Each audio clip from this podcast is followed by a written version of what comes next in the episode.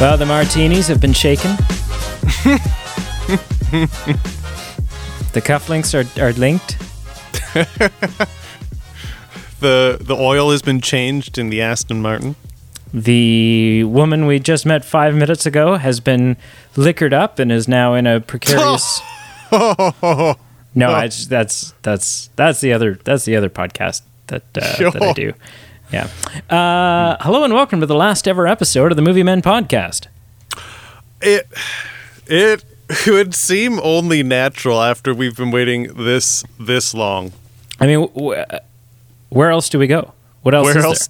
Yeah, exactly. It's done. It's over. It's, Exactly. it's we had a good run. I feel good about it. Well, Thank except you for the for Roger tuning in. Moore era, but yeah, otherwise. Yeah, and and some of those uh, and cats, cats.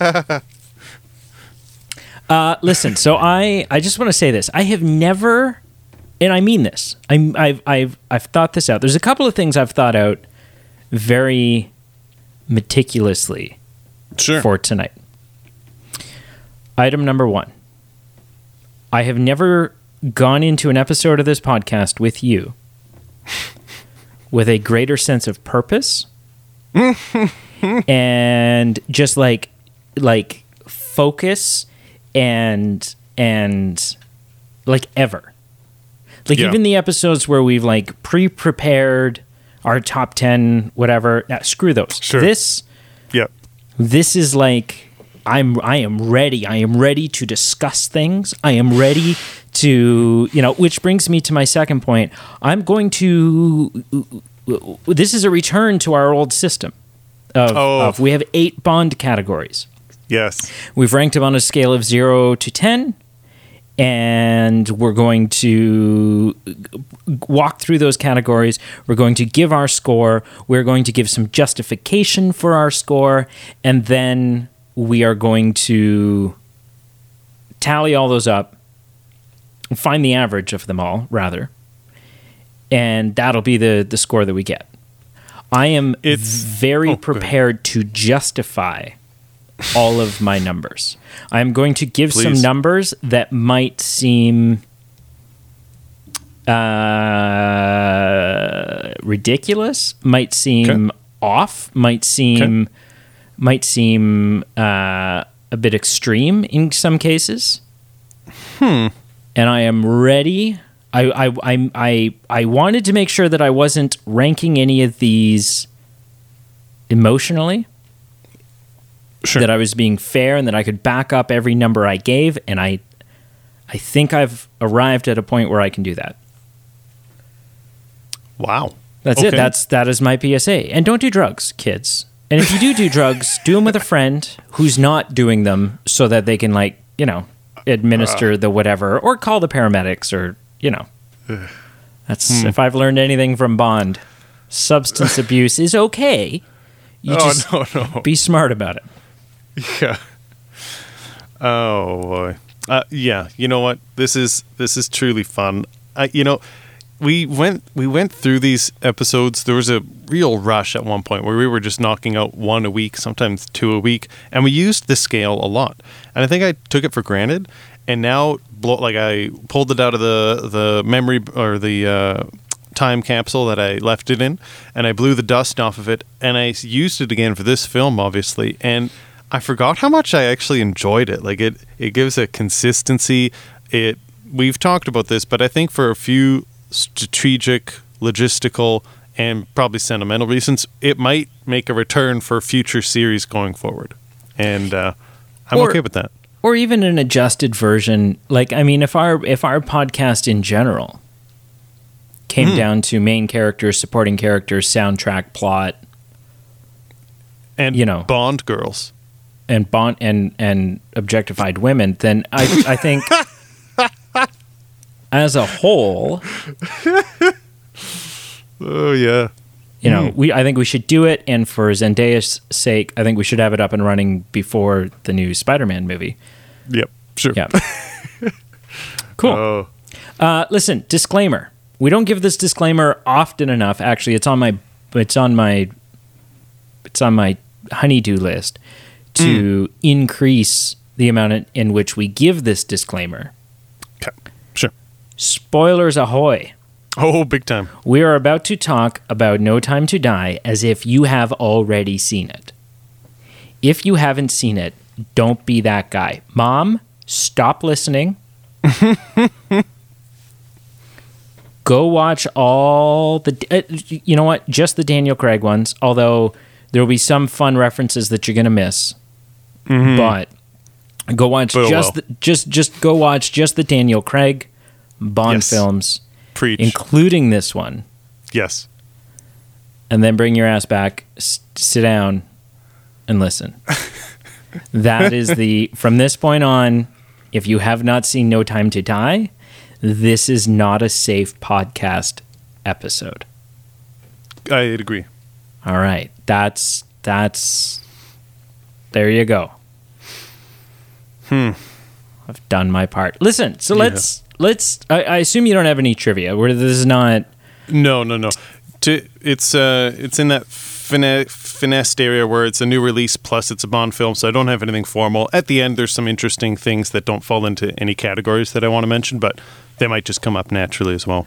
Okay, so eight categories being plot, portrayal of Bond, villain, gadgets, fights and action, Bond girls, supporting characters, and Bond song. Yes. And then, as a very special treat, although this is not, this is, I- I don't think this will be the last James Bond movie that we review. And I was Yeah. actually, I was thinking about this uh, last night. I went, I saw the movie last night. And I was thinking about this afterwards. I was like, we need to, we need to always do Bond films, Sure. even though the next one will probably be like, you know, s- somewhere between three to five years from now Mm-hmm. Mm-hmm. even if the podcast wraps up in like three years or something, two years, whatever, Sure. Sure. I think it'd be like, you know, maybe and and maybe we don't, may, maybe just uploading it as a podcast episode isn't super feasible because we've we've stopped paying our hosting fees or whatever. I, Sure. I, whatever. Sure. Then at the very least, there'll be like a YouTube live event where we return the Movie Men podcast reunion every time they release a Bond film, at the bare minimum. Yeah. So, wow. So, can I say two things? Because the podcasts are about tangents and f- getting off topic. So, I, I want to divulge in this for two things. One, I think that's awesome. And who would have like when we were sitting down with the, at the whiteboard planning this out? Who would have thought that the binding grounding of our relationship going forward would have been James Bond? You know, But had, here we are. had you said to me in the spring of 2019, Sure. let's build let's build our podcast on the foundation of misogyny i don't know i don't know i don't know that i would have continued i think maybe i would have said hey we have some some back to the drawing to do. board to do here uh, but here we are here we are The other- nonetheless the other thing, for some reason, when you were talking about, like, you were just going on this path of like, oh, we don't even have to re- release it, or we don't have to do this, we don't have to do that. I got a, I got a mental image of like, not knowing exactly where you were going with Bond and whatnot. I thought you were gonna like have some type of mental image where you were going to go to like a, a cafe in Florence and you could see me across like at a different table and we wouldn't even have to say anything to each other. We would just nod at each other and know that the other was okay or something. But Yeah, Little And Dark Knight because, because moving forward, uh, as everyone knows, moving forward, you can only view Bond films in Florence. So when a new one comes out, naturally, we'll both be there. I just got that image of Dan or Alfred from The Dark Knight Rises and I don't know. Anyway, Yeah, glorious. Okay, let's do Get this. You it. ready? Do you want? I hope so. I think historically I went first, but I Yes. but I'm open to. Nope. I I would prefer you go first. Historically, you've always gone first. I went first for Casino Royale because that is my pride and joy. But the other twenty five that we did, and the now the twenty six, I would be okay with you going first. Okay, all right, all right, all right. Category number one plot. Uh, okay. I gave plot Okay. a nine. Nine out of That's 10. high. Wow. It is high. Um, you know what? Everything from, uh, I mean, I guess plot encompasses everything from giving him a child, Yeah. uh, which, I mean, yeah, it took 26 Bond films to give him a kid, but here we are. Finally happened. Uh, he was just super lucky and like we know that he, he we know that he had sex with at least 26 women. prior to now and and it wasn't until it wasn't until sleeping with the daughter of the enemy that he bore a child uh, but everything from that to the decision to kill him to um, the decision to have him retired and replaced Sure. to having ultimately so much of what's going on falling on an internal f up that that M foolishly he had an Iron Man he had a he had an Iron Man Ultron moment. You know, mm-hmm. he saw he saw a suit of armor around the world and he went for it and hmm. didn't didn't check it. There was no accountability because he didn't check in with anyone else, hmm. and uh, you know, and shit ensued. Um, the reason it's not a ten, so knocked down Sure. from ten, Yep. is, and this is something that I mentioned to you uh, a couple days ago that I had heard about the film. And it rang true when I watched it, unfortunately. And that is initially we understand Rami Malek's motivation in that Okay. it's revenge against Blofeld. Mm, mm-hmm, mm-hmm. He's he's bitter. He's upset. He's he's going to take out Blofeld. So then he does, and then all of a sudden it's revenge against the world, or it's just to kill all the world because the world wants subjugation.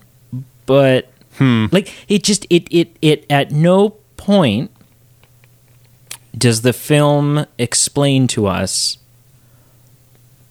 his his the the the motivation behind his end game. Right.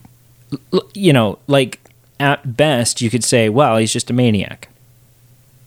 He's just a homicidal maniac. That at best, Sure. he's just after power. And it's like, well, but I don't know. It seemed this seems like more than just after power. Um and so that's the one thing.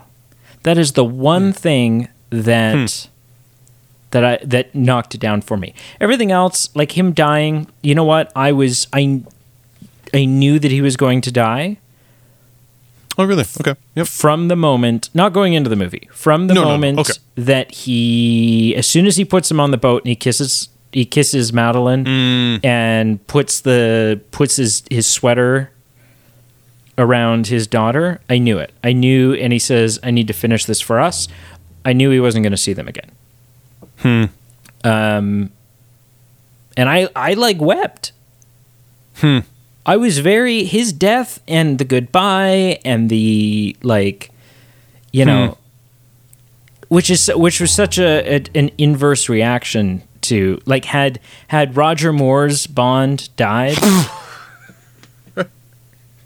I would have stood up. I would have cheered. I would have, you know. But I was I was sitting there and I was like really sad about this. Yeah. Yeah. Uh, so, anyways, from start to finish, for the plot, uh, I give it a nine out of ten. It's great, except you know one just one one minute detail that could have been explained away. Just have a monologue. Give him give him give him a Sure. monologue. Or, or add two or three lines onto an existing mo- monologue that just explain why he's going after the the rest of the world now why he's taking out mm-hmm. millions instead of just Blofeld and everything that Blofeld represented. right. So nine out of ten. I mean, that's quite fair. I was a little behind you, but I gave it a seven. You know, I don't have any.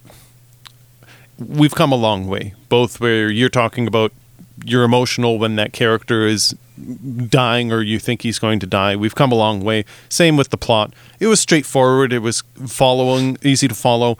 And, you know, in historically in some of these films, that itself was just a problem. You know, it was complicated, convoluted, not really easy to invest in. So this this plot was fine.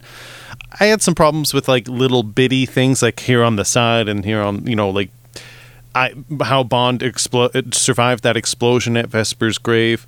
Um, I was. How do I say this? I'll tip my hand a little bit. I'm. This is going to come up with the villain, uh, the villain component, but with the Spectre being wiped off the map, is this what was best for the plot?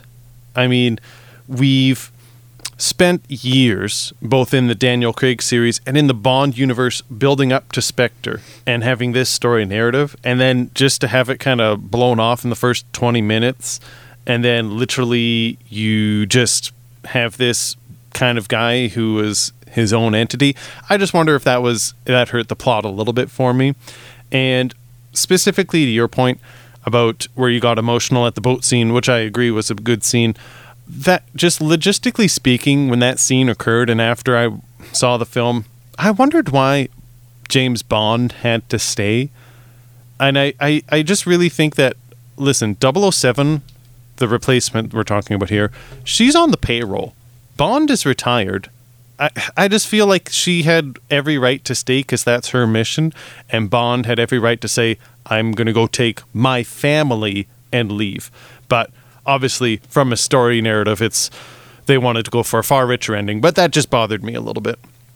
The only other thing and i could be reaching at straws here i do when there was all the viruses and the biological warfare and like weaponized smallpox i do there were part of me and i could just be hypersensitive to it but i was like okay there was obviously the financial and logistical reasons that they postponed it so many times but also like with all these aspects of like you know, who's been exposed at this funeral. We need to quarantine, and M kind of doing his own public health things. I'm like, oh, I could see how this really, you know, wasn't probably.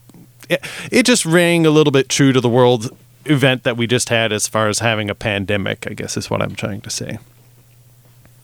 But yeah, seven out I of mean, ten. I think that was, you know, they started shooting this long before. Oh, one hundred percent. Like it's it is phenomenally uh, bizarre coincidence that yeah, it would have been filmed and ready to go so long before even COVID was a thing. But yeah. Uh, okay. So category two, portrayal of Bond. Uh, listen, I gave it a ten. Um, oh, hey, whoa! Everything from everything from his quirkiness. I mean, it's Daniel Craig, who has been my favorite Bond. Yep. Um, and just the just the level of emotion that we see in him this time around, his hmm. connection hmm. to his daughter, his his struggle to like his, the little monologue, not even a monologue, but the little "I miss you" that he gives at Vesper's grave um, hmm. He just, you know, and and then the fury in him when he believed that Madeleine betrayed him. Mm-hmm. Uh, my favorite line of the movie, and maybe this is jumping the gun on your your honorary category of of one liners. Sure. Uh, but I don't I don't think it's it's not a one liner because there's definitely sure. some cheesy Bond one liners in this film. Oh yeah. Um, but this is more just a great line, I think. It's at the beginning when he he gets back to the hotel and he's in the car and he believes that Madeleine has betrayed him and they they both get in the car and she says, "I've got something to tell you. There's something I need to tell you." And and he just in this, I am so sick of this shit. I've been betrayed again. I'm so yeah. I'm tired. I'm done. He just says, "Yeah, I bet you do." and it, and it, it was just so it was such a great line. It made me so happy. um, yeah. So I, I, I- I gave him a ten out of ten. I I think he he was fantastically emotional as well as being just a smartass like when he has this when he has this whole when he's reinstated as a double O agent and and he's kind of playing on the new 007's nerves a little bit where he goes Right. into M's office and and he's like oh I does that bother you? And like hmm. just stuff like that stuff like that was so brilliant.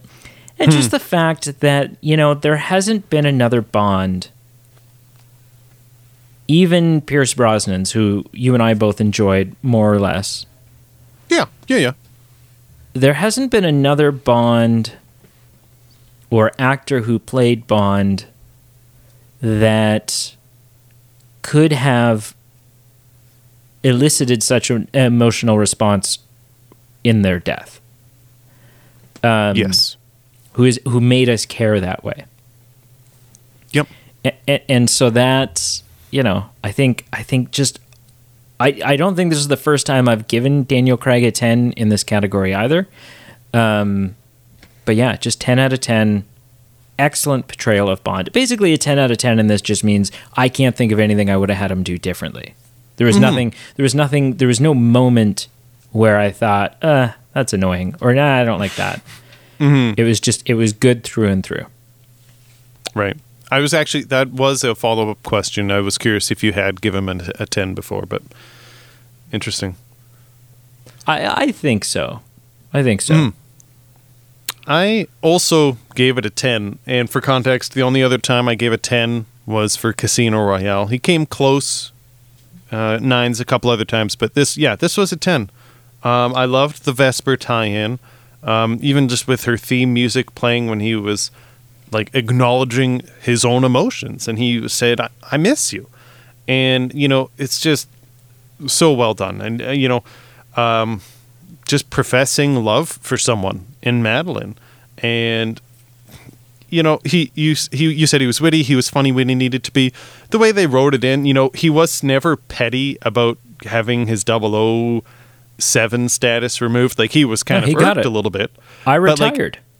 Yeah, and like I, I was like, oh no, are we to go down a bit of a like a tired story path of like him trying to one up each other and like trying to prove something? And to his credit, he didn't. Like he was very like whatever, it, it is what it is, and she, you could tell she was at first maybe a little bit threatened, and it, it it was fine and it was resolved through the end. And I'm glad that as a character they didn't make him petty about it. Um, Daddy Bond, first time Bond dying, yeah, first times for everything. And yeah, you, you hit the nail on the head. You know, it's never been done before, and I don't think it could have ever really been done before with the same emotional result. Just the way it is. Um, I will say I'm okay with redefining an outdated womanizing Bond and seeing a new side of Bond that we saw. I'm very okay with that. I think I'm less okay, and this could go, kind of go into plot, but I'm putting it here. I'm less okay changing the vibe and the tone that the movie has at the conclusion of the film that I expect with this type of actiony film, and it, it's just so different.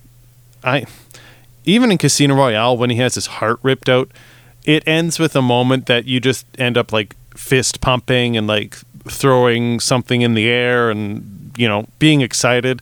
And this one just went with a different tone of let's go with the emotionally charged ending and it's a very different ending that you walk out of the theater with and those films have a place i'm not saying they don't i'm just saying with an actiony james bond film i think i just prefer something a little bit more upbeat but Okay. Yeah, Um, interesting.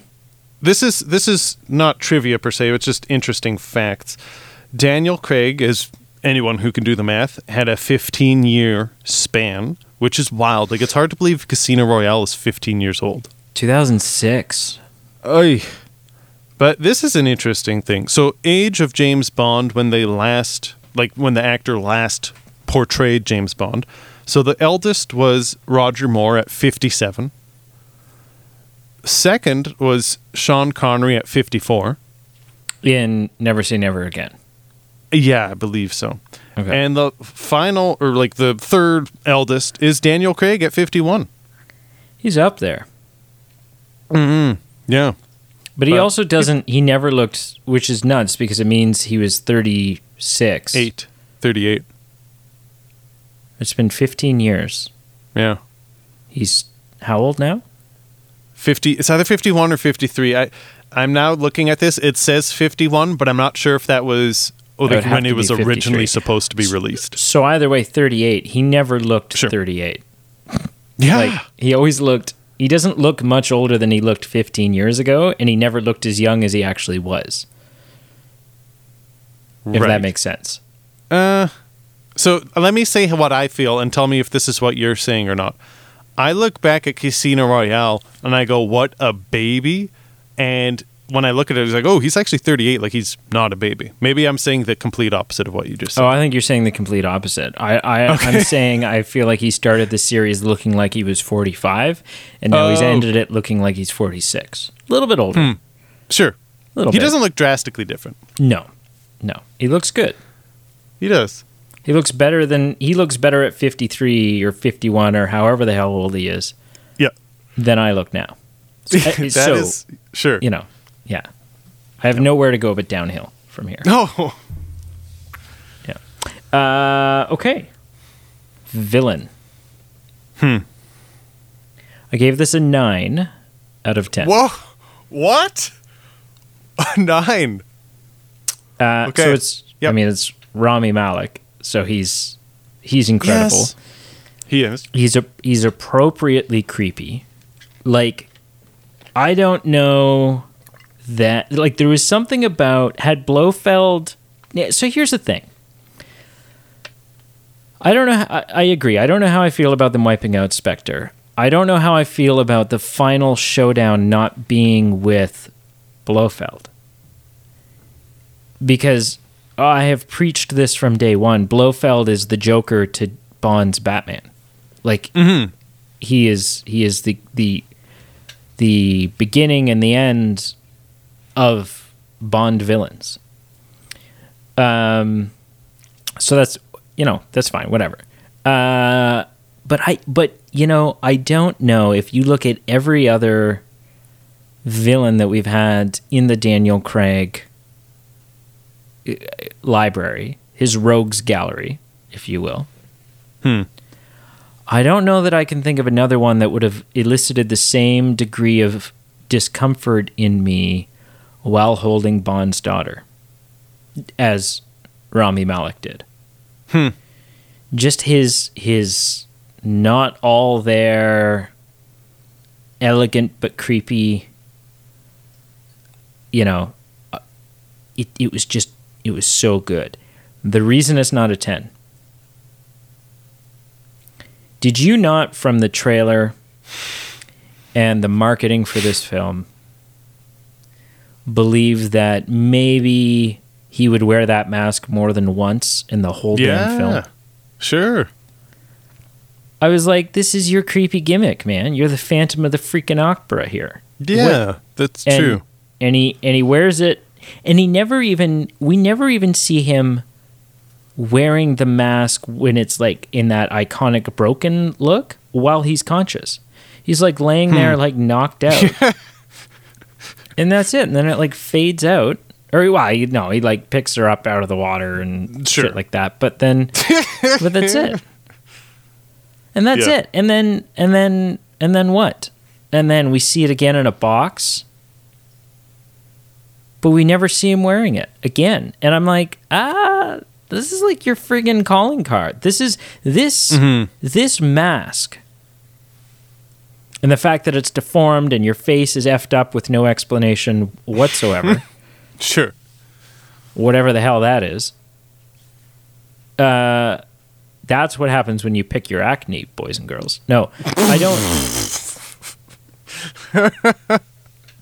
that mask, all of that is what what takes him from being just a, a dick or a terrorist and transcends him to the level of Bond villain. And and he and he had it in a box like a totem The only reason he kept on to it all those years was so that he could hand it to Madeleine and be like, "Remember me? And guess who I am? I could have just told you, but I I, I showed you the box instead." Uh, and that's it. And that was the only real. That was the only purpose. That was the only character or or development or whatever you have that this mask got. So that's the reason it wasn't a ten for me. I so solid, but but missed opportunity with that mask. Hmm. I think you make a good point. I do. I never thought of that, but I think you're right. It changes it from just a bad person or rotten scumbag to being a villain, which is the whole point of these films is to have like an arch nemesis. Yeah, I think I think it would have been great if he had worn that mask. Might have even increased his score a little bit. I went down a little bit hard. I gave him a five out of ten.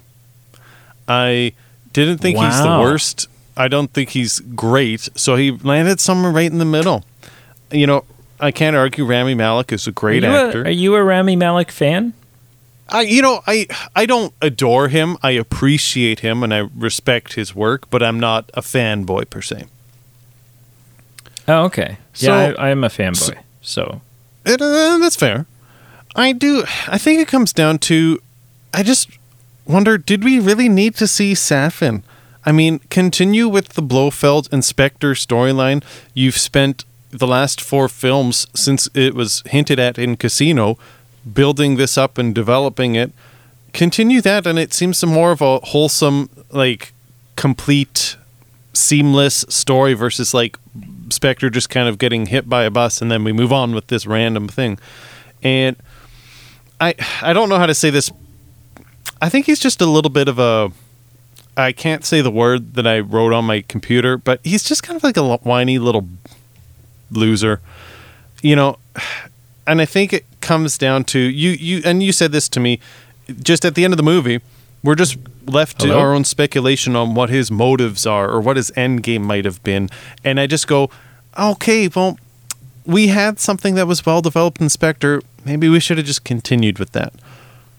So that being said, that's the negative. On the positive, I did like the old timey feel that he brought to it. Hello? In that his scheme had this base where there were I'll just call them minions, but people working in the trenches building his weapons, and there was a missile launch silo. It felt something very nostalgic that Sean Connery would have walked into in one of those classic films.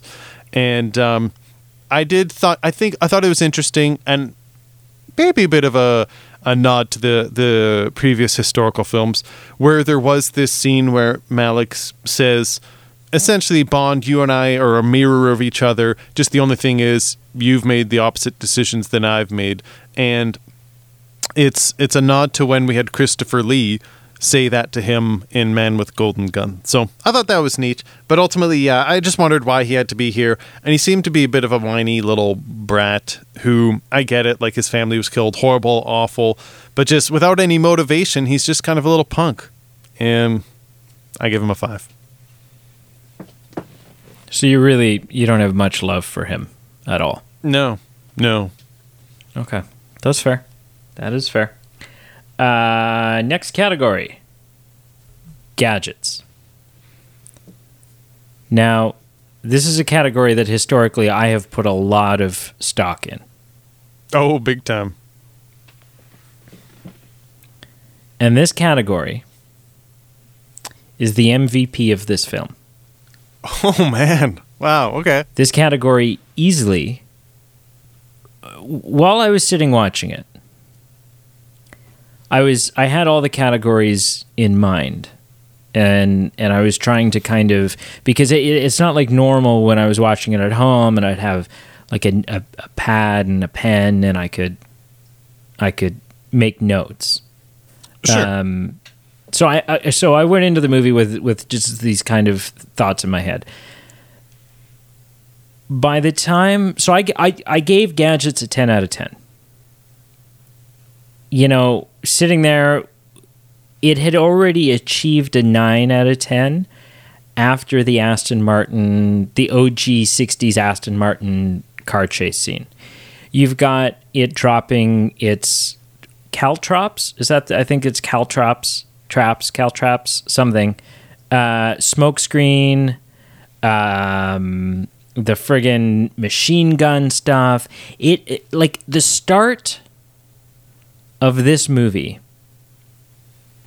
or the first action sequence when they're in the car together. Because the, the, the Bond, the, the Daniel Craig Bond films haven't been particularly gadget heavy, but and and so they've sort of increasingly more and more become so. It was like so much of this film was like the filmmakers were it was like a love letter to the audience saying we know what you've been waiting for and we're going to give it to you.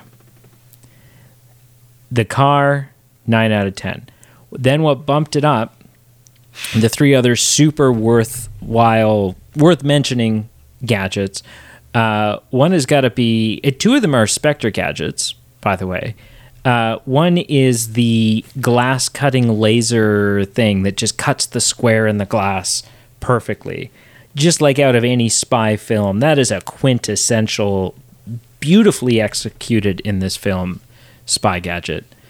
Um, the next is the magnetic zero gravity parachute repel, whatever you want to call it, stop, break your fall thing that was super cool.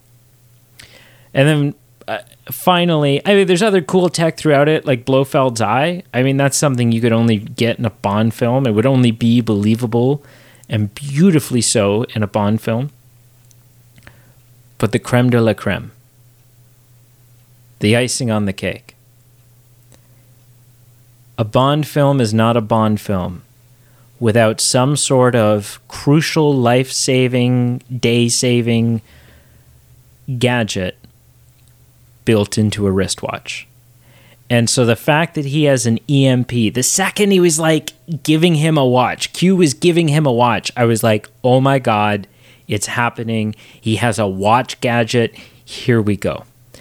And I, I was, there was, there was nothing. There was nothing that I, I wanted for not the movie was in in terms of gadgets. I'm like I've got goosebumps right now.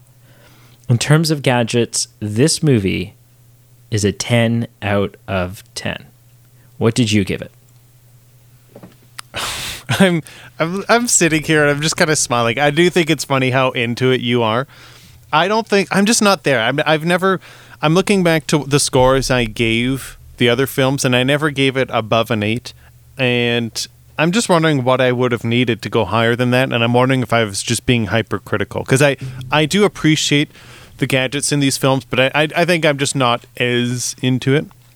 But I would agree. I gave it a seven, so I'm not far. Uh, away from you. Uh, obviously, nowhere near you know as high, but it's close. It's in the good category.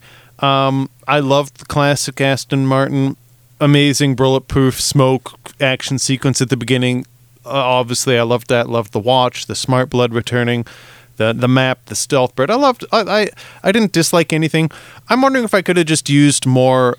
Um, modern day Aston Martin time. I think the only time I gave gadgets higher was Casino Royale, and I think that was the only difference. In that film, we had it was almost like a character where he goes in it and he sees all the gadgets and he says "Love you too, M," and it saves his life at a point. So, you know, I think.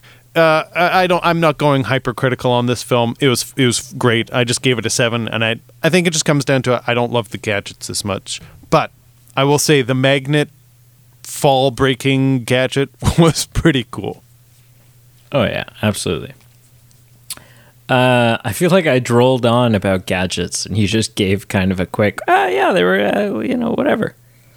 I, yeah, I mean, I think again it comes down to you should droll on about it because you are into it more, and I'm just like, yeah, they were fine. I, I, I, I think that's just a mirror of our our um, personalities.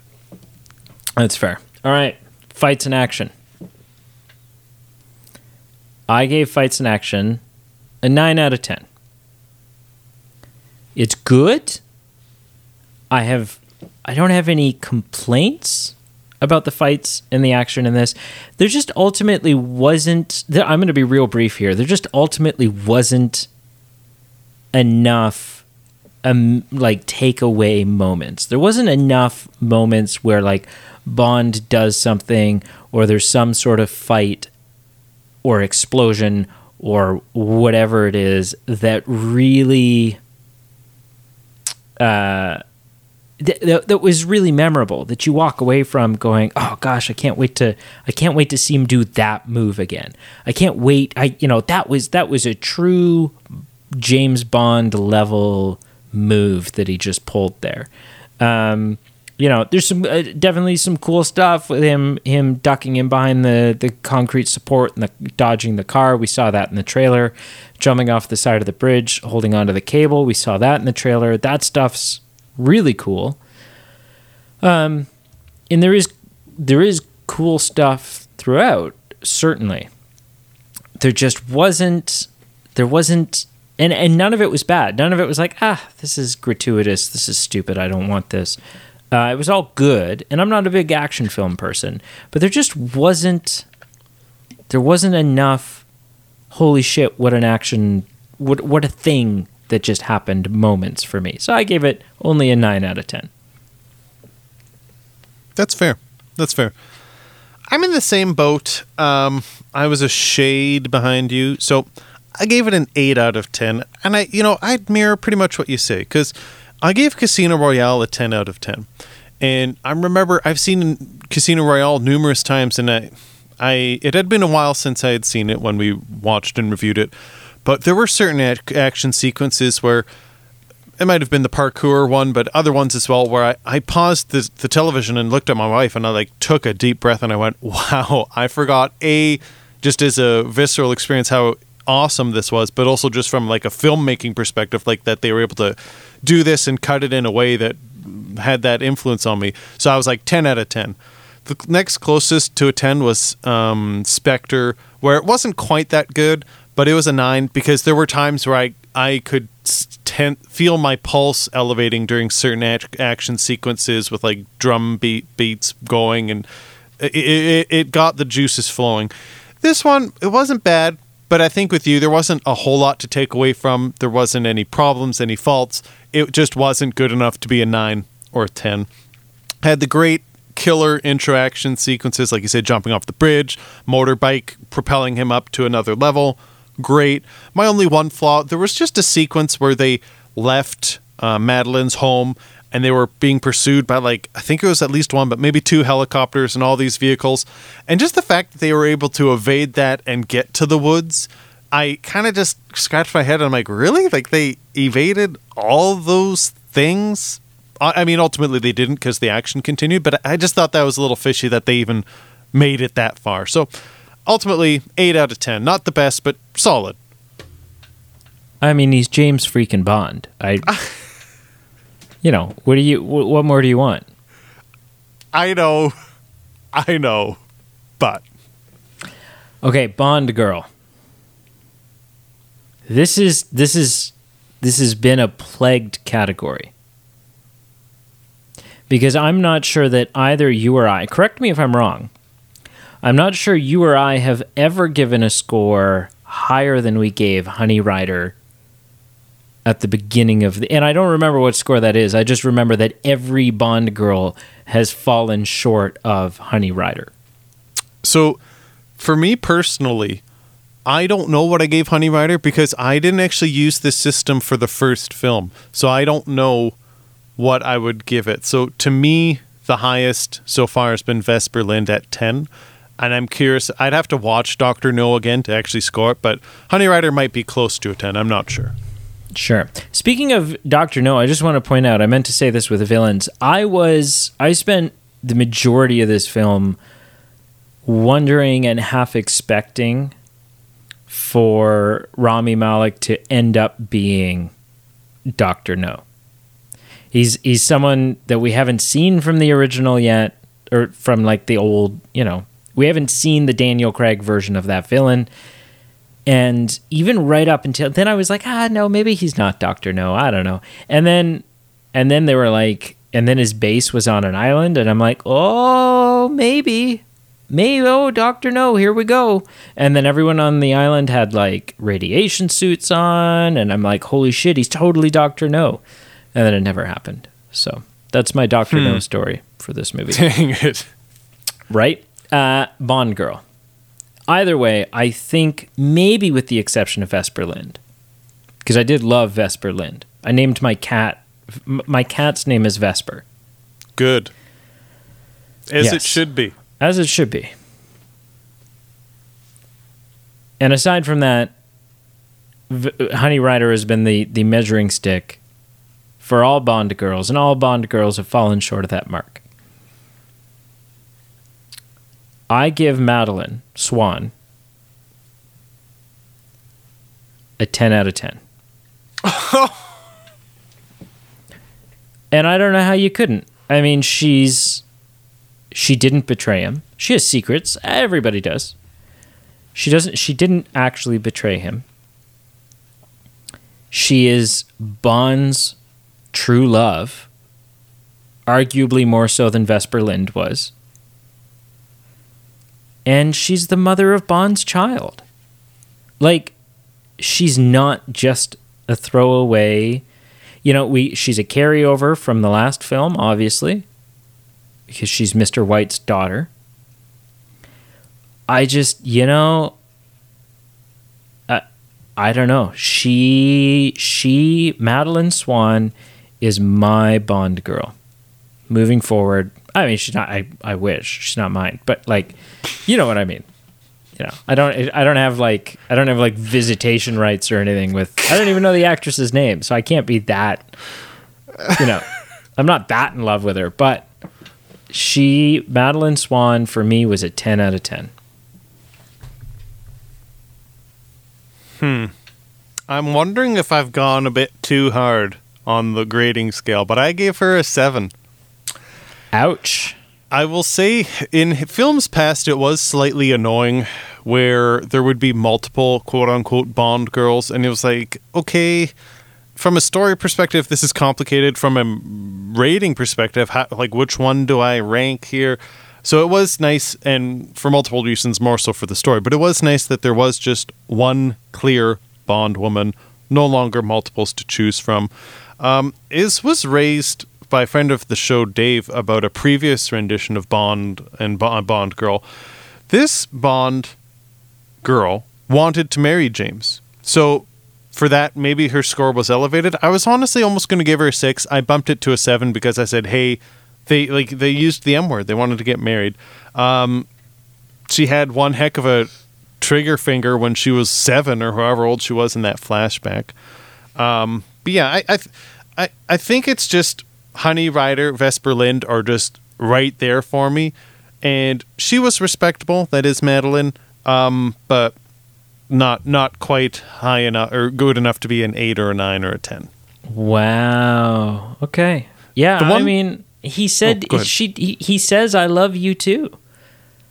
That that I ga- know. that moment gave me chills. I know, I know. So, If- okay. if we had seen this together and you had said some of these things while I was ranking it, I might have been convinced to bump it to an eight, but I'm I'm comfortable with the seven. Um, the one thing I'll say, this is just on the topic of Bond girls. Vesper Lynd's age, obviously, for anyone who can do math, is revealed. She's kind of in the 22 or 23 year old range when she passed away. Oh, don't do it. what? Are you you're going to comment on the inappropriate age difference between Madeleine and Bond? Uh, between Vesper and Bond. Oh, okay. Cuz Madeleine's pretty young too. I mean, there's, there's still quite an age gap there. Maybe I can't comment on that. What I will say is the only thing Daniel Craig, if you kind of calculate his age in Casino Royale, the actor, and Vesper's age, so he would have been around 38 at Casino Royale. She was 22 or 23. That's not that's not horrible. It's it's it. I feel like it was way more queasy in the um, Roger Moore days and in some of the days past. So I don't think that's that bad. What I will comment on though is that Vesper Lynd was 22 or 23. I'm not sure if it's impressive or improbable, but she was in charge of being responsible for hundreds of millions of dollars for the Treasury Department at the age of 22 or 23. Like, how do you, how? Okay, I don't think it's fair for you to push your insecurities about what you've achieved in your life at your age onto Vesper Lynd. Um, you know, But yeah, here we no, are. The, the Roger Moore thing was totally like, "Hey, sweetheart, when you're done, when you're done, when you're done studying for your SATs, there, you mind coming and swapping over Daddy's oxygen tank? Because It was like now that I know that he was 57, so pushing 60. In hindsight, I could be wrong, but it did feel like there was like 20 year old, maybe 30 year old girls of interest. And I mean, when it's like 30 plus years, it's like okay, maybe. who- who am I to say? But how maybe how how much do you have to get paid as a Bond girl actress to get naked and romp around with a wrinkly old leather sack like Roger Moore? maybe they used a stunt double. Who knows? For who? For him or for her? For him. oh, okay. Even then, I don't know. Like, Why?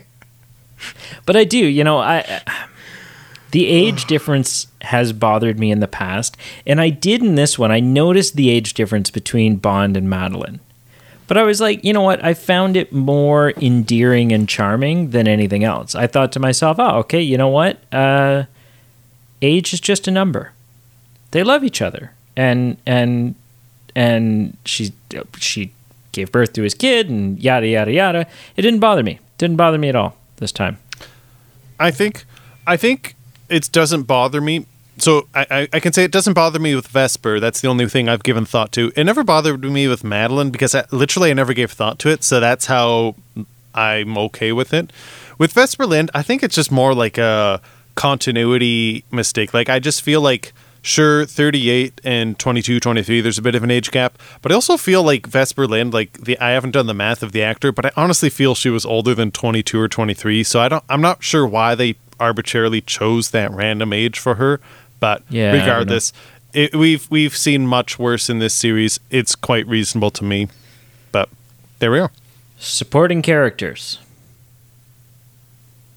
Uh, 10 out of 10. I mean, okay, so Let, whoa okay whoa hang on, hang on. I told you at the beginning I was going to say some numbers that sounded extreme, but I was willing to back all of them up. And I will just say, I you are the person on record on this podcast, this very podcast, who has called me out, Peter, for using tens way too often. Now I know this is different. These are overall different rankings. scales. We're talking Yes, overall rankings of Okay. films. Okay. Yes. All right. Uh, 10 out of 10. Um, Bond's daughter. Hmm. From her blue eyes to her her little bunny to Oh, just the impact that she has on him is is every moment is is amazing. Your frustration and your hatred for for M throughout this because you doofus, you f up, you moron. What what were you doing? Uh, Moneypenny, as charming as ever. The new 007 was fantastic, and I think the chemistry that she had with Bond was fantastic. Like you said, there was never like a tit for tat kind of moment. It was just, you know, there was tension. There was tension there because of the situation, but it felt like good, natural tension. Um, I have a question for you, though. Please. Are you are are you okay after the passing of your friend Felix? Because that is a rough scene, Yes. and that hits Bond hard. Uh, so, anyways, for all of that, for Felix being Felix and and Q, Q is is excellent as ever. Uh, revealed in this one that that um, Q isn't strictly heterosexual, which I thought, ah, you know Right. what, that's a fun. Okay, yeah, sure, whatever, that works. Um, you know, that didn't. You know, some people are like, oh, that he was never f- friggin' why? And I'm like, ah, wait, what difference does it make? Honestly, what difference does it make? makes no difference at all. I'm just sad that he didn't get his date. Like, you know, the one thing, and you know what? I I will bleep this out. I will bleep this out in post, but it needs to be said. The second best line in this movie is M's line. After Bond is broken into Q's place, and well, not broken in. He just kind of barges in. He walks past him, and and they do all the the stuff on the hard drive. Um, shortly after that, or immediately after that, we see Bond have a scene with M, and he he lets something slip. He talks about like, oh, you know, we discovered something, or yada yada, and M looks at him and goes, "We," and Bond just looks back at him, and M puts Q uh, puts two and two together and realizes that Q Q you know that that Bond has done it again. He's he's compromised Q. And I'll bleep this out, but but M just saying, "Oh, for f- sakes!" like it just it was it was golden. It was so good because you were because you got it. You were like, "Yes, that is the dynamic of these characters." Bond has a problem with authority and is going to manipulate our supporting characters to his to his purpose and and it is going to be a thorn in the side of M every single time. 10 out of 10 for supporting characters. What do you got? That's actually a good scene. That I I appreciate you reliving it and bringing it back to life. Yeah, I gave this a 9. I gave this a 9, which is the I- I've never gone higher than a nine. I'm looking back. I gave nine to Spectre, nine to Skyfall. Um, I think it comes down to that the characters I liked. I just wish they were here longer and a little bit more relevant appearances throughout the film. So specifically to Felix and Moneypenny, you hit the nail on the head, man. Like, how far have we come with Felix Leiter? When there was, I remember crying my eyes out when we were talking about it with in Goldfinger, like Felix Leiter was this kind of old bloke who was at a KFC and like the villain had like 10 legs up on him and he was just kind of a dud. And I just love Felix now. I've loved him since Casino and it was great that I'm so happy he was back, but it was heart heartbreaking to see him go. And I just from a story perspective, I wish he was here longer because I appreciate the chemistry he has with James Bond.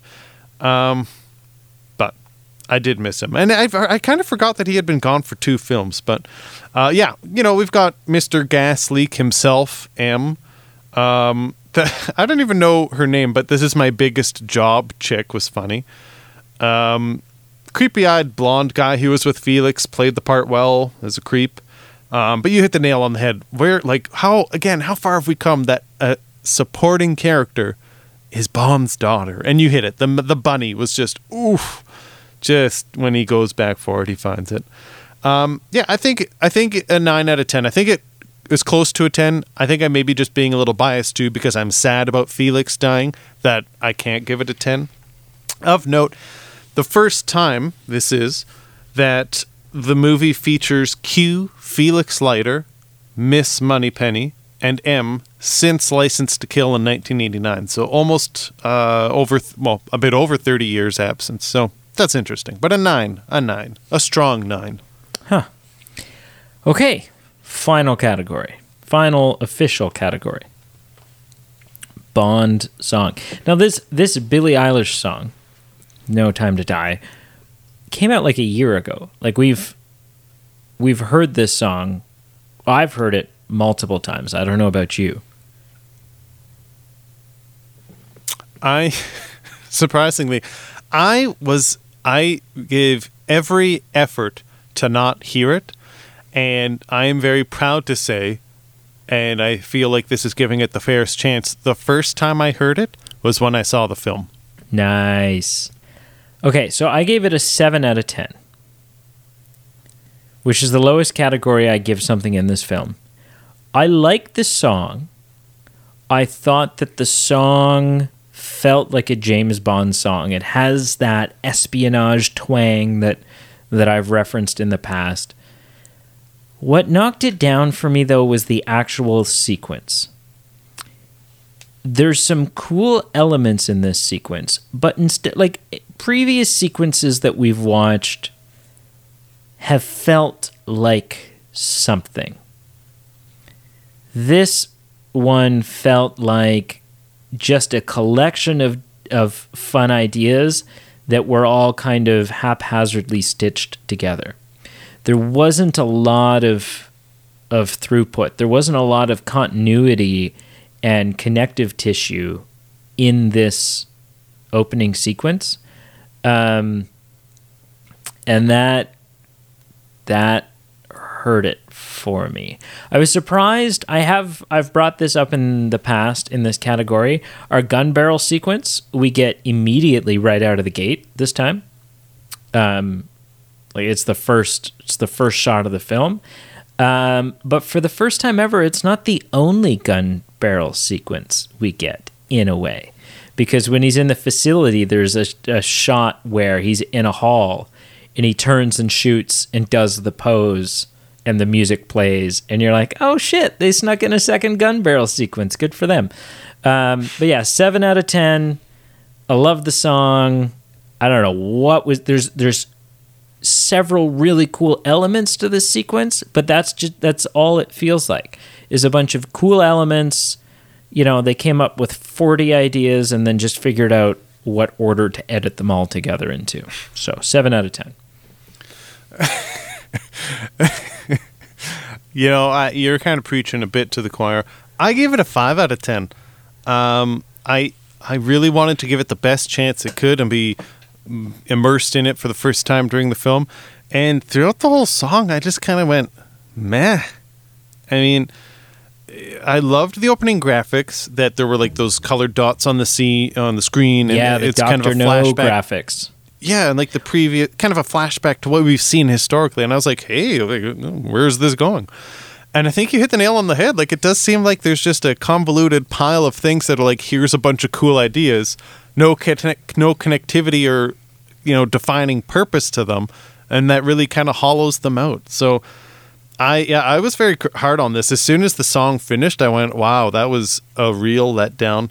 It's not the worst Bond song. We've had some duds through the years, but it's my worst. In the Daniel Craig, it's I put it as just as bad as the Quantum of Solace Alicia Keys song, and it's not that good.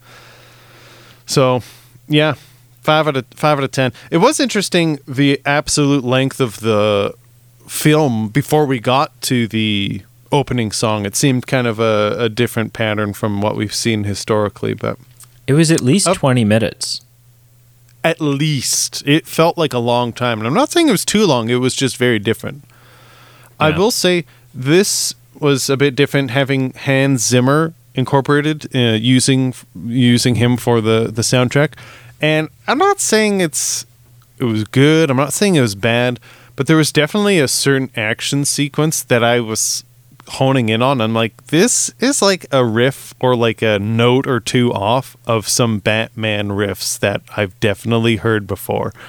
And I don't know, like I was like, dude, can you like come up with something a little bit new? But um, it of note, it he apparently used some themes and, and incorporated them from Her Majesty's Secret Service, which is of significance because that's the only other time Bond wanted to get married. It's true. And did. And did. That's the. Is that, That the time Geor- he did. George Lazenby Bond? Yeah. Yeah, I. Yep. He may be my second favorite Bond still. yeah, I He gets He a lot of bad. hate. He gets a lot of hate. yeah. Uh, okay. So that's it. Which means it's time to tally up our scores. Wait, wait, wait. We got to do Oh. the one-liners. Right, right, right. Okay. Uh, there's only one that pops into my mind, Sure. but let me know what you got.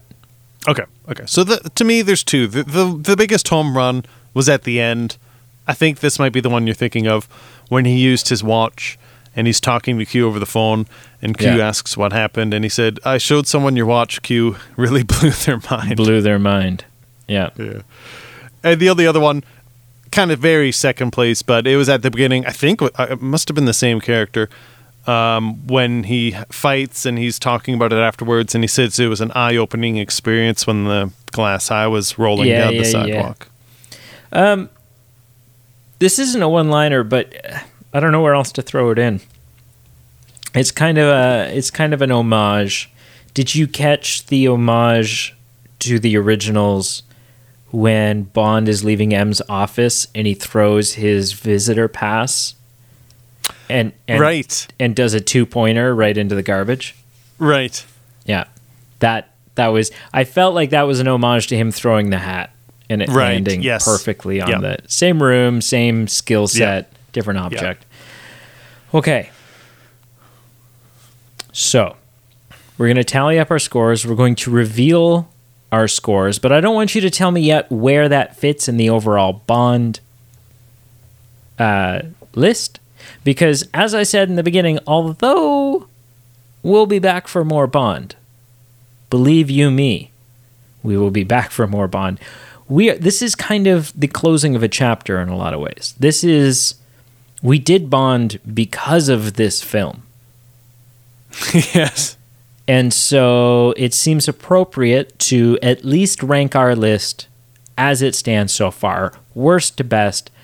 Uh, so that's what we're going to do. But if I take all my scores and I tally them up 007 No Time to Die, the 392nd 007 film that we have reviewed. It's too bad we don't have a drum roll sound effect on the. Oh, the You know? closest. Well, let me. This this is not a drum roll, but it'll lead up to it.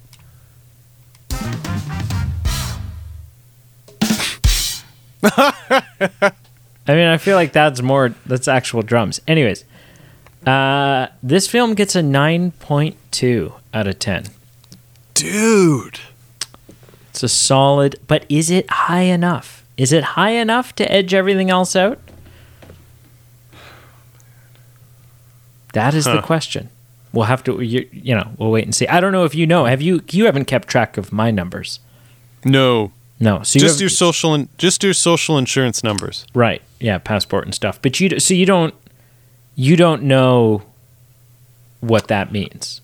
I know it's- I know the only thing I'm I don't know numbers, but I do remember that Casino Royale I think was like your number 2 and Skyfall was your number 1. That's about it. Okay, interesting. Okay. So what do you got? I'm I'm lower, dramatically lower, but still respectable. Seven and a quarter, so seven point two five. Nice. Nice. Uh okay, so well yeah. Mine was mine was 9.25. So I rounded down. Sure, Which means I actually I guess 7.25 yeah, I rounded it down to to uh 7 or to 9, 9.2. Or would you round up? I guess you would round up to 9.3? Yeah.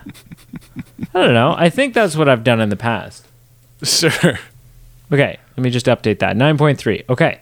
So, how many Bond films do we have here? 1, 2, 3, 4, 5, 6, 7, 8, 9, 10, 11, 12, 13, 14, 15, 16, 17, 18, 19, 20, 21, 22, 23, 24, 25, 26, 27?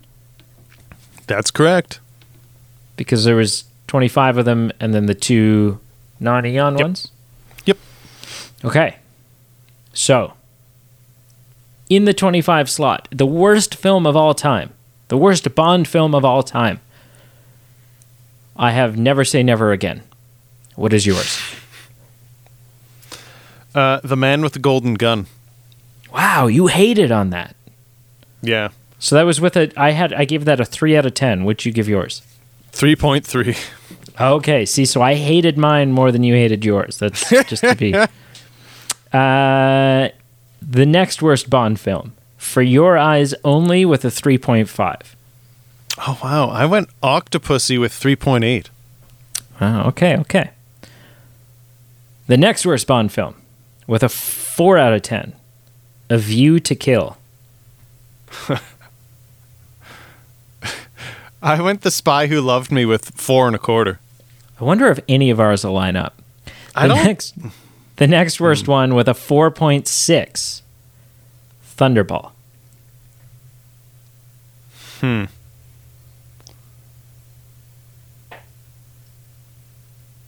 Now, I'm just looking. The other non-Eon one was Never Say Never Again. Is that correct? Correct. Okay. So my next one then is You Only Live Twice at four and a quarter. Okay. I'm including the non-Eon ones. Uh, Are you not? I'm not. Sorry. We should probably start this over because I thought you said starting at 25. Oh, no, starting at uh, I don't know, starting at whatever. I mean, my worst one was Never Say Never Again. Let's um, let's start over because I totally skipped one. Okay. All right. So, I'm going to edit this I- out. Hang on. I totally thought you said 25. I'm like, oh, I guess we're skipping the non-Eon. Okay. So the worst Bond film of all time, according to my list, with a three out of ten, is Never Say Never Again. The return of Sean Connery and the non-Eon Never Say Never Again. My worst at the 27th is the crappy Casino Royale with a Yeah. 3.1. I figured that would be. I bet you hated that thing. I hated it. Hated It's it. So bad. Uh, it, just for reference, you gave it a 3.1. Yep. Yep. If I'm looking at my list here, I gave it a 7.1. Dear Moses. Yeah, it was a dramatically different. Oh, But remember, I always said that we weren't going to count that one, kind of. Yep, yeah, Because yep, it was yep. like, you know, it was, it's, it's, I, I liked it as a parody. To me, it was like an Austin Powers film, almost. sure. Uh, okay, my second worst film in the 007 f- franchise is 3.5 with For Your Eyes Only. Hmm. Okay. Mine, I didn't hate it as that much, but my my next one at 26 was Man with the Golden Gun at 3.3. Okay. Uh, the next best Bond film, if you're going to sit and watch a Bond film, because that's what this was, was a quint- Yeah. the search for the quintessential Bond film. Yep. Uh, a View to Kill with four out of ten. I I didn't particularly like that movie, but I liked the song because it was a Duran Duran song. My next worst at 25 was Octopussy at 3.8. I wonder if any of ours are going to line up. I kinda- seriously doubt it. Yeah. Uh, next, with a 4.6, Thunderball, which we both hated. Thunderball was terrible. Yeah. My next was The Spy Who Loved Me at four and a quarter. Okay. All right. All right. All right. Uh, next up, with a 4.9, we have Octopussy. My next is He Only Live Twice at again four and a quarter. Wow. Okay. Okay. Uh, 5.1 from Russia with Love. Yeah, okay. My next is Doctor No, and it's at 4.4. That one's an asterisk because, again, we didn't use our grading scale, and I do feel that it probably would have gotten a bit higher if I had used that. I ranked it just as a normal film, and I think just because it had the flaws of being a film from the 60s and was just kind of corny, I went a bit harder on it. But regardless, that's where it landed. Doctor All No at 4.4. The Spy Who Loved Me with. Oh, no, no, no. Sorry, I'm skipping one here. My next one is Doctor No with 5.3. My next one's Moonraker at four and a half. They're so bad. A lot of these I don't even remember either. Like I Oh my remember snippets, but they all kind of blend in awfulness. Next up with 5.6 is The Spy Who Loved Me. Hmm. My next is Never Say Never Again at four and a half. Wow, that ranked much higher for you. That was my worst one. It was bad, but again, I thought there was worse. Um, next on the list, also with 5.6, so uh, it could be interchangeable with the last one, is License to Kill. Oh wow. Okay. My next was Thunderball. I also hated it. I give it a four point six. Yeah. But you liked it better than a lot of these others. Holy crap, man. Okay. It's hard to tell. hard to tell. 5.9, we have Moonraker. At uh, 4.8, I've got The Living Daylights. So, what I'm noticing, regardless, is on average, I ranked these films higher than you. Big time. I haven't even hit fives yet. No. Uh, what one did I do? Okay. Uh, next up, six out of ten, which is basically just carried by the Bond song. We have "Live and Let Die." Oh, yeah. Oh, yeah. My next at 4.8 is A View to a Kill. Okay. All right. All right. Uh, next up, uh, also at six, so again could be interchangeable with the last one. I have "Die Another Day." Yeah, that one was pretty bad, eh? Yeah. I'm too. I'm close. In a couple films, that's there, so we almost overlapped. My my next is "Diamonds Are Forever" at 4.8, and I do distinctively remember that song, and I remember the ending because I think Sean Connery did some badass like flipping of the bad guys off a boat at the end. So Is the di- uh, is Diamonds Forever? No, which one? Which one is the one where he's he like goes Japanese makeup and like oh, that's Die Another? Day. Oh my god, what a friggin' so it's like anyways. Uh, okay. Next up with 6.1, I have You Only Live Twice. Hmm. This is where I have For Your Eyes Only, and I finally hit five out of ten. All right, all right, all right. Uh, next up, I have. Uh, man, For Your Eyes Only was my second worst Bond film. We had to- op- like polar opposite Yeah. tastes here.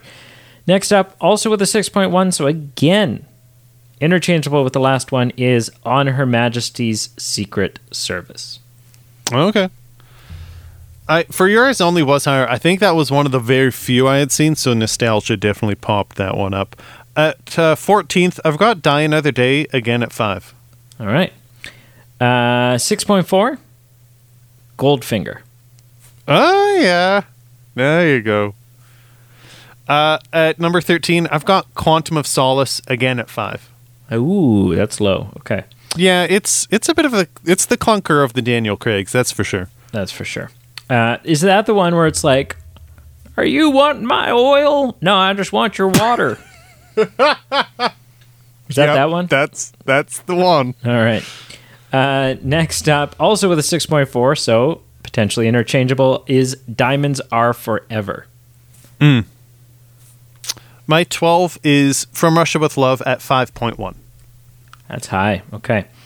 Uh, also with six point four, so we have three that are six point four. Could be you know any any which order you want. Uh, the Living Daylights.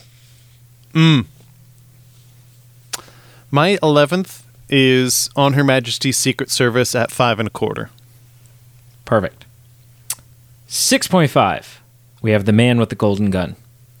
Oh, wow. You didn't mind that one. No, I, I, I think because the golden gun, it was. Yeah. I think it was just Bond gimmicky enough. I think the villain And- ranked high that time. And you got Christopher Lee. Yeah, Just- right. I mean, Yeah. what are you gonna do? I mean, I gave it a 26, so that's what I did, but. um, my 10th is The World Is Not Enough, and I gave it 5.3. Okay, uh, six point nine. I have Quantum of Solace. At ninth, I've got GoldenEye, and I've got 5.5. Seven out of ten. I have The World Is Not Enough. Oh, wow. Uh, eighth, I've got Live and Let Die with a 5.6. Seven point one, even though I, we said it doesn't count, is the Peter Sellers Oh. 1970s Casino Royale. Oh, boy. Seventh place, at five and three quarters, I've got Tomorrow Never Dies. Oh, so close with a 7.25, so 7.3. I've got Tomorrow Never Dies. Oh, shoot. Uh, sixth, I've got License to Kill with 5.8. Uh, next up, 7.5. I have Goldeneye. Oh. So, Goldeneye is of note- great. Goldeneye Oh, is yeah. a great movie. it's it's nostalgic. Sean Bean dies. What a twist! What a who who would have? You sit down and you're like, ah, Sean Bean's in this. Holy shit! Did they just kill Sean Bean? Who does that? Everybody. All right. Um, so we enter my top five. I finally break past the six out of ten. I also go with gold, but I go with Goldfinger with six and a half. Wow. Yeah, Gold Goldfinger didn't. Yeah, didn't. You know, whatever. Um, I mean, you got Felix Leiter at a KFC. What else do you need? That's it's true. I that's a missed opportunity. They had uh, they had what's his face? They had the Jason Alexander do those commercials. They should have had they should have had Felix Leiter in there. Uh, number four, most quintessential Bond film of all time with a seven point six. Casino Royale. Oh, you dog. That's high though. That's out of all those films. I am acknowledging. Yep, that's fair. I am acknowledging quality. This might offend you. My fourth place of quintessential Bond film at 7.25 is No Time to Die.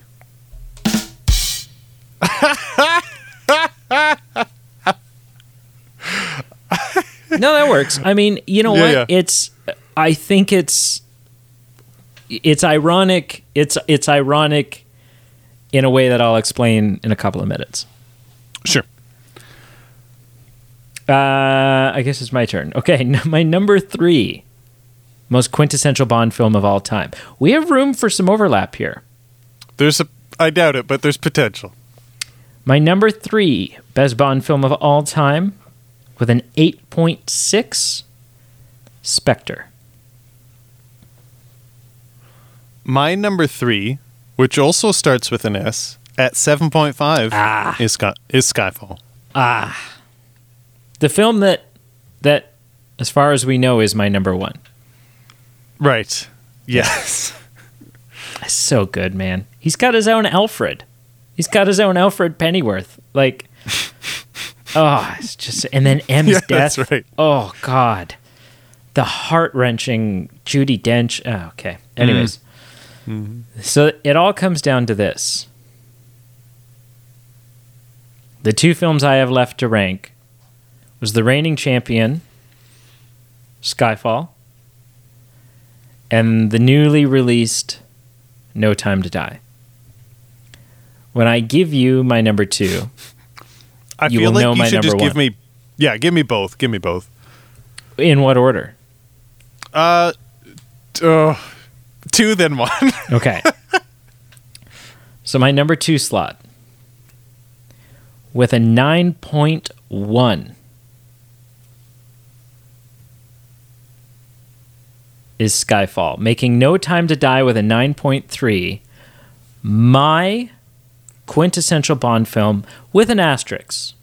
With an asterisk because it is the quintessential Bond film but only when it stands on the shoulders of the Daniel Craig Bond films that came before it. Their ability to build up emotion and attachment and and just raise the stakes for this film is what gave it the potential to to succeed and and and surpass expectations. There you have it. Screw you. That's Sorry, my joke. my finger slipped. Uh, no. Quite honestly, So that's did mine. If you could see me right now, one one finger just slipped and it's stuck in the up position. I don't I don't know what's going on. Uh, so what I'll quickly say is that's fair. I disagree with you as any human being would disagree and say that's not how I rank them. But what I do think is interesting is that you acknowledge that say, hey, this is my favorite, but it's requiring this to happen and this to happen and this to happen. So it's on its own, it can't happen, but it needed these other films to build. So that's that's very fair. Um, no surprises here. Spectre's my number two, 8.5. And then, uh, like, compared to some of the crap scores I gave, a resounding 9.3 for Casino Royale, which I think I should probably round up to a 10, but I won't. 9.3. Which so okay, so, oh, so a couple interesting things. Three mm, things I mm. want to say. One, both of our top rated Bond film is at a score of 9.3. That's interesting.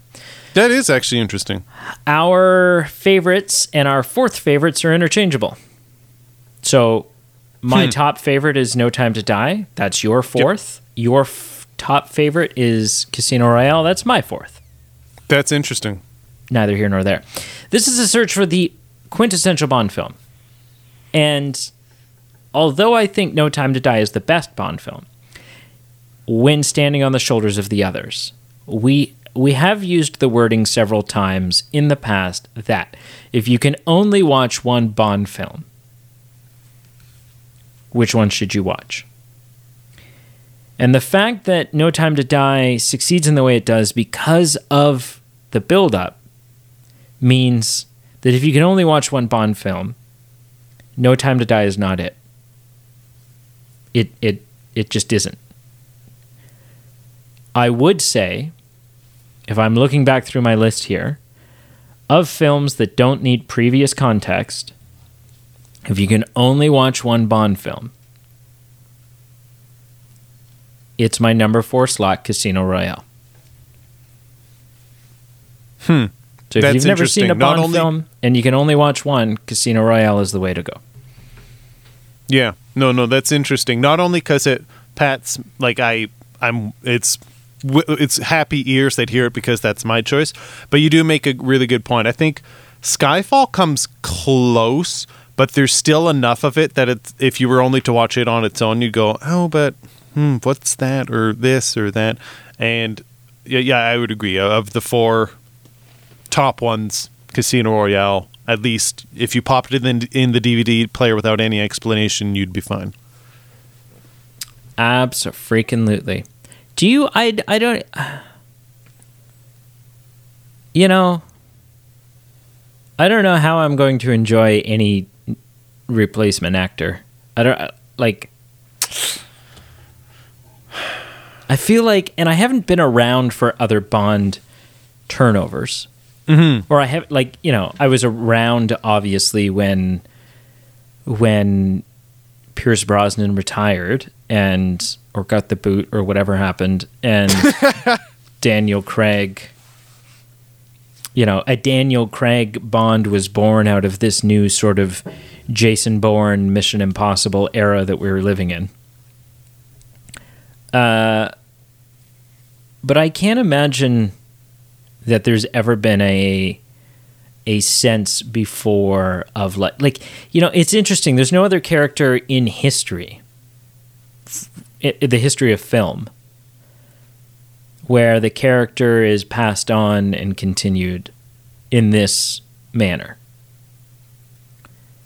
and Hmm. I also wonder if there's ever been a moment through Bond's history where it feels as appropriate to just say, that's it.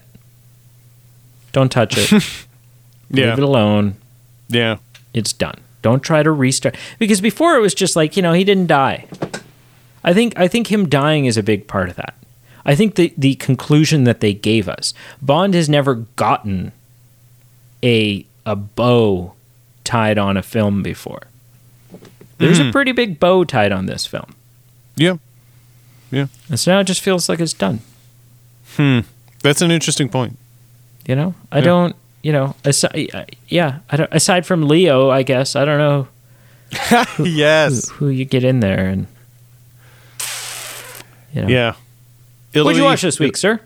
It'll be weird. Sorry, one last thing I just want to drop on.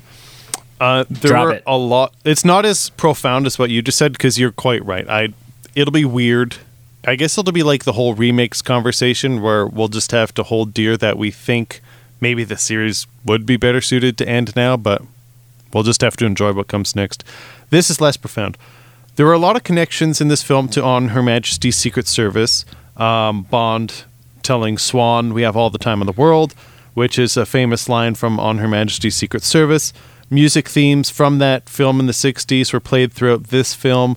Uh, both movies deal with biological warfare. Both movies end um, downbeat compared to a typical Bond movie, and both involved a character dying as Bond prepares to start a new family life. And they both end with the same theme song. This one, I believe, was a, the Louis Armstrong original. On Her Majesty's Secret Service, if I read correctly, was a remake of that. But there were a lot of connective tissue to that other James Bond film, which was kind of the mirror of what kind of we saw today. Or Do you think that was No just like? Do you think that was just pure inspiration? Like the director just, you know, maybe that's their favorite Bond film. You have to wonder. You have to That's wonder. that's all I do. The only two things I'll wrap it on is the dots at the beginning were very much um, a, a throwback to Doctor No, the first Eon film. Which obviously, if you take out the two non-Eon, this is the twenty fifth film.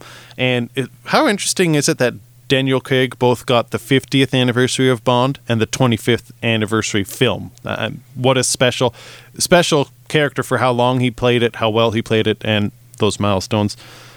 And the only other thing, I just really want to watch Casino Royale now. Yeah, I could go for Casino Royale. You know, the dots, the dots at the beginning of that sequence. Uh, that was one more. That was one more. That was one more reason why I was like, "Oh shit, Rami Malek is Doctor No," and that's and they're alluding Right. to that in the. Yeah. Yeah. You know, I that felt would like have been I had, awesome. I had every reason to believe that that's what was happening, Yeah. and it didn't, and that's fine. I just, Yeah. you know. Cool. What'd you watch? You watch anything this week?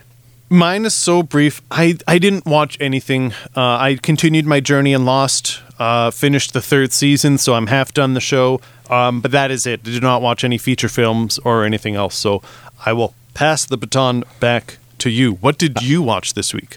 Ah, yes, Sir Pete, forever the glutton of misery, watching his, his television show Lost. Uh, listen, I watched one film, two films. I watched two films. I rewatched Black Widow. Oh, wow. Okay. Needed Yep. needed to get me a little David Harbour all up in this schism. Uh, and the other film I watched is a comedy that I don't go back to often enough. Uh, it's a comedy I adore. I think it's truly hilarious from start to finish. I don't think there's any joke that doesn't land. And that is the film Date Night with Oh. Steve Carell, Tina Fey, Mark Wahlberg, uh, Bill Burr plays a cop, and something I didn't realize because it's been a while since I watched the film, but when they first arrive at Mark Wahlberg's house, um, and he's he's has this Israel Israeli girl in bed, and she like comes down the stairs and she asks who Steve Carell and Tina's Tina Fey's character is, and kind of like inquires like, are we are they gonna have sex with us too? Like what's you know it's it's this funny comedic moment. Um, that Israeli girl is a much lesser known Gal Gadot, who hmm. now, of course, everyone knows plays Wonder Woman. Interesting. Yeah, I was, I was like, I was like, holy shit! I, you know, because clearly the last time I watched it was prior to any involvement of hers in the DCEU, so that was that was a fun Yep. little, fun little Easter egg for me, and that's it. That's what I watched, That's cool. and I've- and some more oh. Friends, and you know, some more Seinfeld, hmm. and some like I've got some shows shows on the go. Do do do do do do do do do.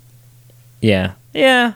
You know, everyone when we did our when we did our top TV shows thing, I don't know if it was you or it was Emily, but someone someone threw forward the anecdote that, you know, potentially like on average uh, Seinfeld may be actually revered as a greater show culturally and, and impact wise than Friends was.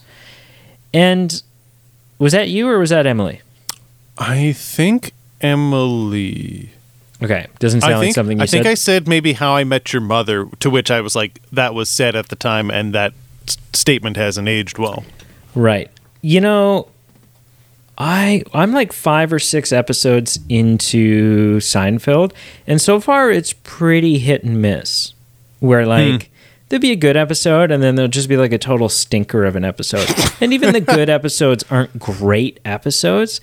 And it just makes me wonder because, like, undoubtedly, like, I feel like it's really hard to argue the fact, argue against the fact that right out of the gate, from like the first opening scene of Friends, it's so funny and hmm. so well, you know. So I, I, I don't know. I think Friends is still a far superior. I'm going to continue to watch Seinfeld because it's it's a Sure. 20 minute episode. It's easy to throw it on. Yep. You know, kind of a oh, I got 20 minutes to kill. What do you want to do? Okay, let's watch. Right. Let's watch a Seinfeld. Um, but I'm not. I'm not loving it. so That's fair. yeah. that's fair. wrap, wrap it up, sir. Wrap it up. Okay. Well, thank you so much for listening. Whether this is your first time with us because this is a new release, or you've been here for all 27 episodes, or you've been here for more than that, thank you for joining us. Um, check out all the links below Facebook, Instagram, Twitter. Follow us. Uh, check out and join our Patreon. Thank you to all our Patreon supporters. Consider joining our Patreon to help us pay bills and we're not living on a yacht somewhere. Like it is literally just cost covering and, and growing the show. So um, check it out. And um, rate and review us positively wherever you can do so. We appreciate it. And until next time there's a Bond film, or the next time we can start up a new series, or until just next week where we review something that's not James Bond, we'll talk to you later. Do you think do you think it's wise to pull back the illusion that we make enough on our Patreon to live on a yacht? I mean, I feel, Listen, you know, you know, everyone says, "Oh boy, it must be nice," but man, the motion sickness, it's, it's, you know, sure, I got to quit my job and I eat caviar all day, but the motion sickness is just as bad as the plight of life. So, and and ultimately a waterbed would have been a shit ton cheaper. Yeah, right. Same effect. Same effect, just a lot cheaper.